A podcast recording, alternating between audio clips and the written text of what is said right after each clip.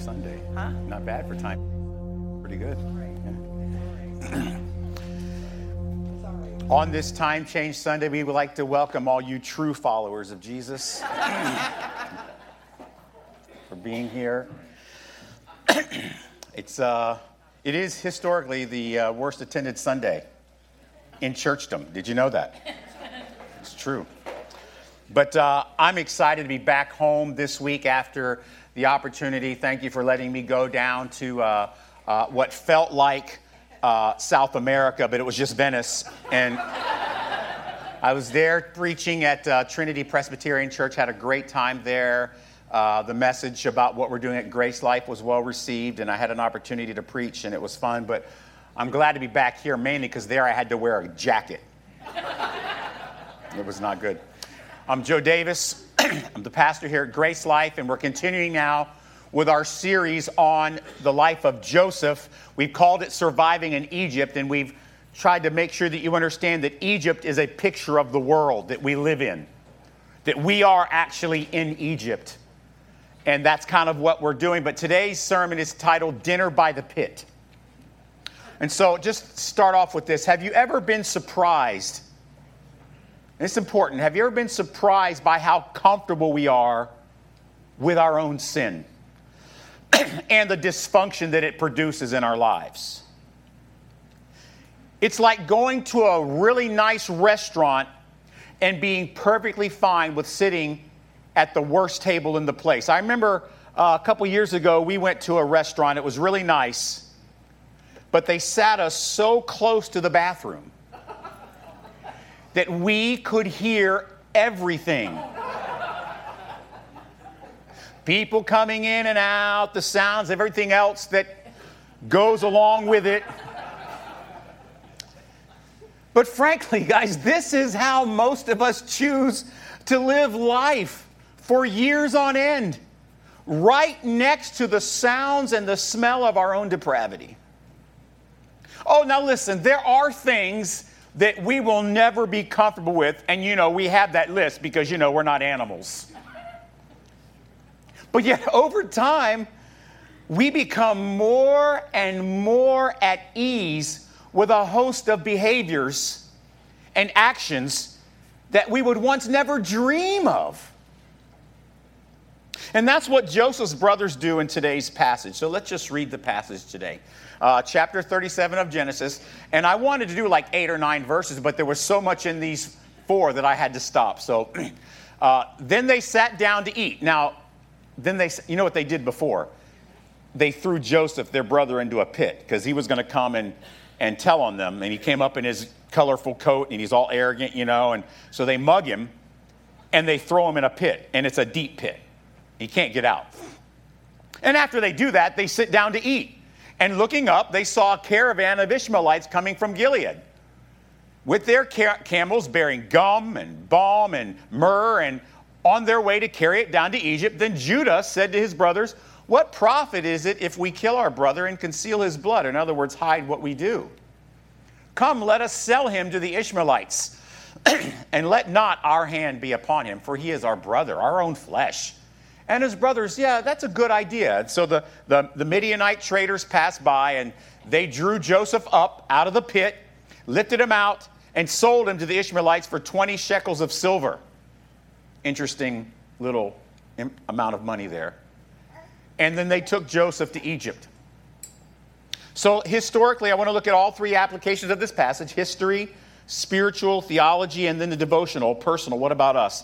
So, let's talk about the history. Let's eat. They had an amazing, these brothers, comfort with treachery. They were very comfortable because of their anger and, you know, justifying doing this because of everything they, that they thought that he had done to them.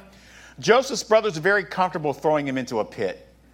And they didn't even think twice about it. Matter of fact, they probably enjoyed the whole scene. And afterwards, they sat down to eat dinner together right afterwards with unbelievable callousness. There's no remorse, there's no concern, there's no, maybe we should let him out. All they had was food and fellowship right in the shadow of their treachery. In fact, apparently, according to Scripture, his brothers were so close to the pit where they had thrown Joseph in that they could hear him cry for mercy, as they would confess later in Genesis 42. Then Joseph's brothers, they said to one another, In truth, we are guilty concerning our brother, and that we saw the distress of his soul when he begged us, and we did not listen. That is why this distress has come upon us. They could hear him crying. Let me out. What are you guys doing to me? Please don't leave me down here. I don't want to die. I'm sorry. Please. Begging for mercy. I bet they even mocked his cries for mercy. I thought you were going to rule over us, little dreamer. Ha ha. Boy, that little colorful jacket you brought sure is nice. Little baby, shut up.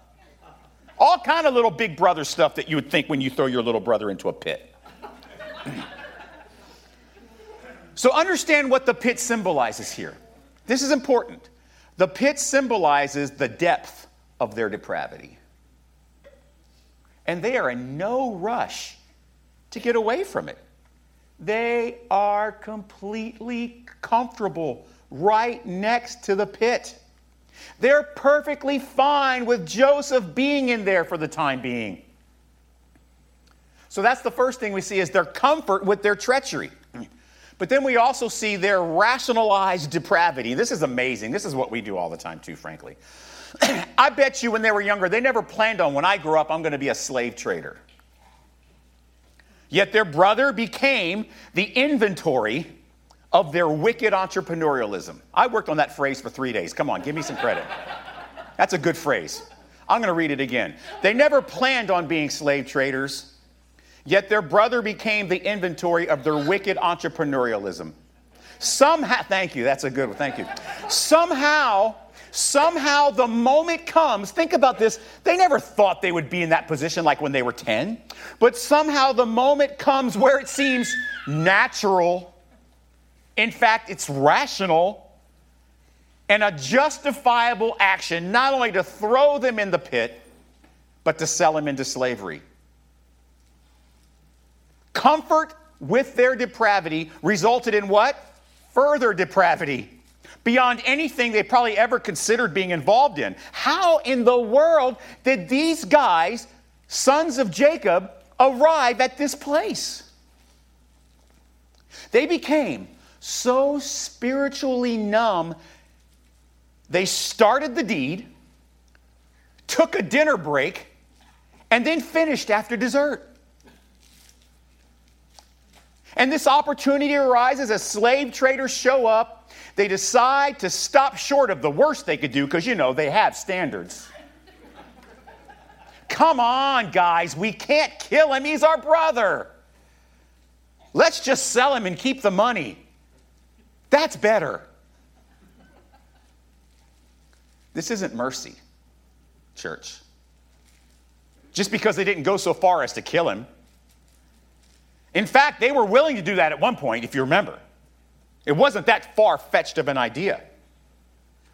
But this rationalized depravity is, in fact, depravity at its finest, and that's how we are. We rationalize our depravity constantly. It is at its finest because it has been rationalized. Think about this now. They have rationalized slavery as an action that is merciful when in fact it is just as despicable in God's eyes. They spent a whole day dancing between mugging and murder, and they settled on lying, lying and slave trading as a better alternative. Look, Joseph may have been a spoiled brat, but he did not deserve what his brothers did to him. Would you agree? I mean, it's just ridiculous. So that's the history. Let's talk about the spiritual side. What about God? What does He do? And, and why and how does He do it? I want to talk about the pit and Jesus. First of all, when I would talk about the pit a little bit, I want to kind of hit on this point. As you can see, these brothers were depraved beyond belief. But it's the kind of thing that we Christians do all the time, especially when we compare ourselves to the outside world.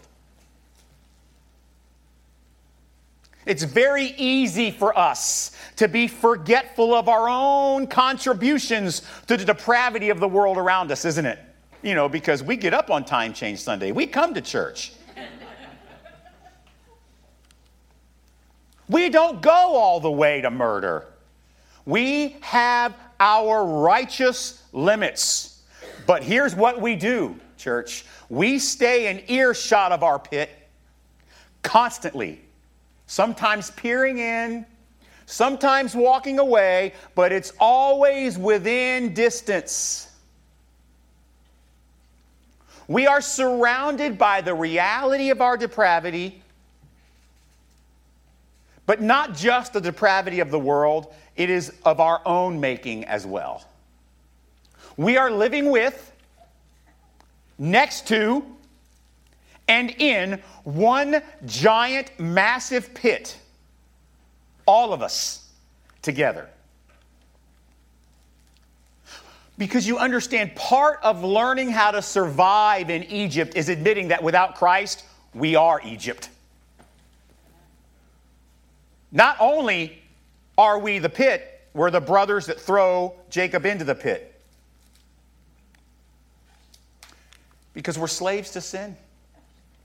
It's interesting, they sold their brother into slavery, but we ourselves, they were slaves. but man, aren't we so good at pointing it out in other people's lives? Like Joseph's brothers, aren't we good? Well, what? That was a that's a pretty nasty pit, Joseph's brothers. That's pretty disgusting. This depravity can make of our lives and frankly the lives of others a big cesspool of pit living. Yet it is our failure, and it's important, it is our failure and our full nature to have a huge blind spot and an ignorance to your own depravity. As a matter of fact, the scripture teaches us this in Jeremiah 17 9. The heart is deceitful of all things and desperately wicked. Who can understand it? Think about the depths of what I just read. The heart is deceitful above all things and desperately sick. Who can understand it? Now you can see why they arrived at the moment of slave trading and considered murder to be too far, but slave trading is mercy. That's the despicable wickedness of the human heart left to its own devices. Yes, yours included. Even after Jesus, there is a tendency in our heart to be so, man, you think you're good at lying to other people, you're best at lying to yourself. You're the easiest person to convince. The scripture is clear. The evidence is overwhelming. We are more often than not the brothers of Joseph than we ever want to realize. The comfort level we have with our own pit is so pervasive in every area of our life in how we spend our money, in how we treat people, how we, t- how we spend our time, how we interact with one another. We are so good at it. We become blind to it and we rationalize it into comfort. And here's what happens. You ready? Listen. We end up eating dinner near or in the pit of our own filth, listen, day after day, month after month, year after year, dinner by the pit every night. Because we're slaves. But there's another part of the theolo- theology of this passage. I want to talk about Jesus in the pit. We can clearly see that Joseph in his innocence in this respect, did not deserve to be thrown in the pit and sold to slavery. We can clearly see Joseph is a great picture of Jesus. Thrown into a pit, which symbolizes death and the grave, consequences of our own sin. That's how I want you to see the pit and Joseph. As a matter of fact, we see clearly in 1 Peter chapter 2 verses 22 to 24, this is Peter describing Jesus, he committed no sin, neither was deceit found in his mouth. When he was reviled, he did not revile in return. When he suffered, he did not threaten, but continued entrusting himself to, the, to him who judges justly. He himself bore our sins in his body on the tree that we might die to sin and live to righteousness. By his wounds, you have been healed.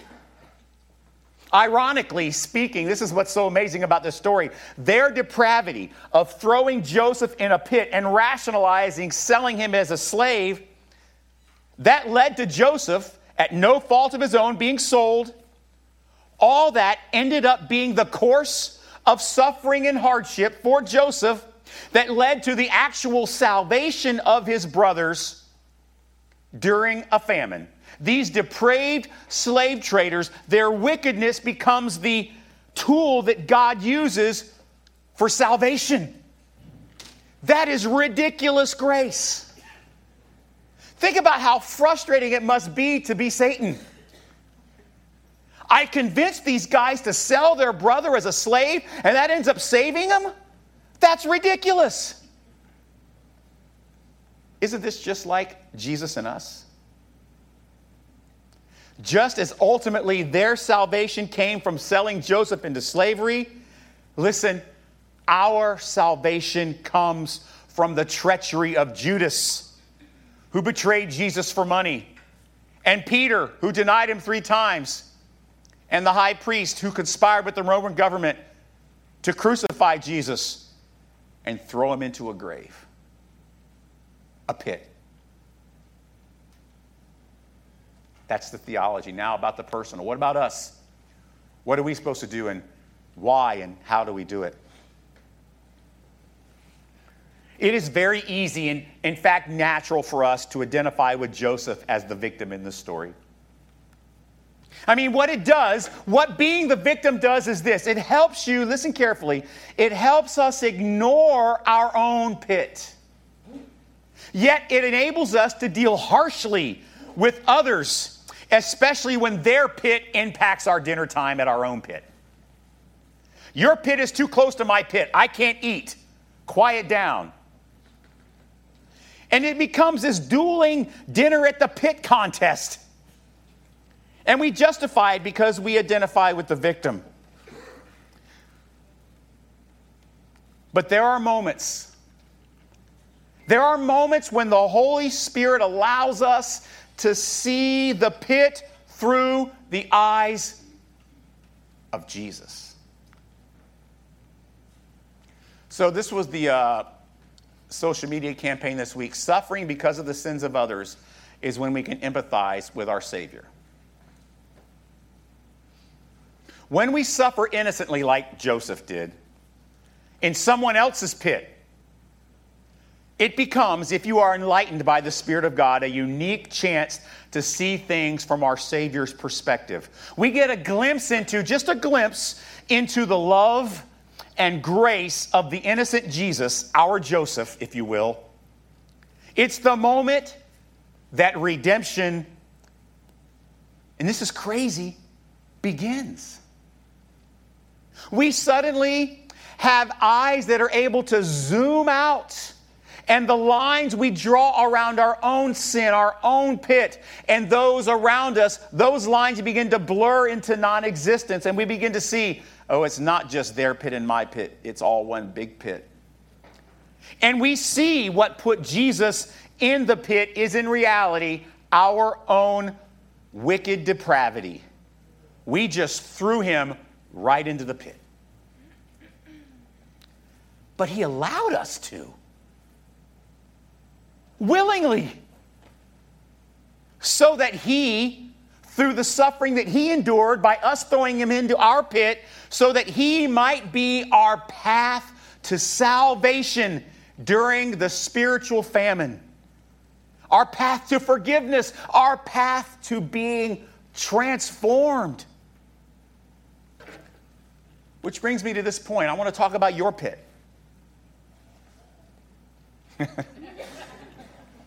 I've been taking notes. Here's what the brothers didn't see because they were blind to it, because they were comfortable. They didn't see that they were in the pit spiritually. No awareness, no brokenness. And just like us, they were and we are all tolerant of the pit. In fact, we rationalize the severity of, severity of our own pit to the point that we become comfortable with it. But how precious, this is important, and this, this is probably the key takeaway today. How precious are those moments, guys? Those moments of sobriety when we see, wow, how did I become comfortable living like this? How did I get here? How did I get to this point where I thought, well, this is a perfectly rational way to live? It is then that we begin to hear the cries of Jesus on the cross, like Joseph was crying to his brothers. As a direct result, we know those cries are because of our own sin, because of how we threw him into our pit. It is that point, that precious moment, that we begin the process of reconciliation with God as he suffers because of our pit. And he is the innocent sufferer. Thank God for the innocent victim that becomes the path to redemption. Thank God for his willingness to be thrown into our pit. Because through his innocent suffering, he enables us to see the treachery of our own pit and all of its impacts. Through that process, we develop affection and gratitude for the one that helped us out of our pit. We become supernaturally, we begin to become wearisome of the stench and the consequences of our own depravity.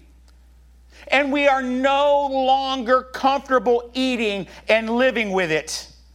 We have become the ones crying in the pit for mercy. And unlike Joseph's brothers, our righteous brother, Jesus, our Savior, willingly jumps in and pulls us out. Have you ever been there? Where you had that moment of sobriety and said, How did I get in this pit? Jesus, please help me. He doesn't stand by eating.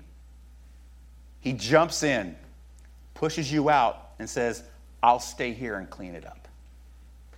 Whoa. Today, you don't have to live near your pit anymore because of the work of Jesus. I have some powerful scriptures that I'm going to share with you as we kind of wind up. Psalm 30, verse 3. O Lord, you have brought up my soul from hell. You restored me to life from among those who go down to the pit. All through the Old Testament, you see references to the pit. It's not a coincidence that Joseph was thrown in. And that's a good one, but here's my favorite. Here's my favorite one from Lamentations. I called on your name, O Lord, from the depths of the pit. Isn't that good? You heard my plea. And unlike Joseph's brothers, do not close your ear to my cry for help. You came near when I called on you, and you said, I got you. Don't fear. Isn't that amazing? My prayer today is that some of you have come to the point where you realize how did I get so comfortable in this disgusting pit? I don't want to be near it anymore. Oh Lord, hear my cry. Pull me out of the depths of the pit. And when you do that, his response do not fear. Dad, your grace Your willingness to put up with the pit of our depravity is stunning. We're so thankful for the picture of Joseph, and we're thankful for the picture of the depravity of his brothers that teach us, inform us, help us to understand what the pit is and what innocence is. And we're so thankful that once we realize that we are actually the ones in the pit, when we scream and cry out for mercy, you don't turn a deaf ear. You come and say, Do not fear, I have a way out. Jesus, please enable our people to be sick and tired of living near the pit. We don't want to eat another meal there. We want to eat with you.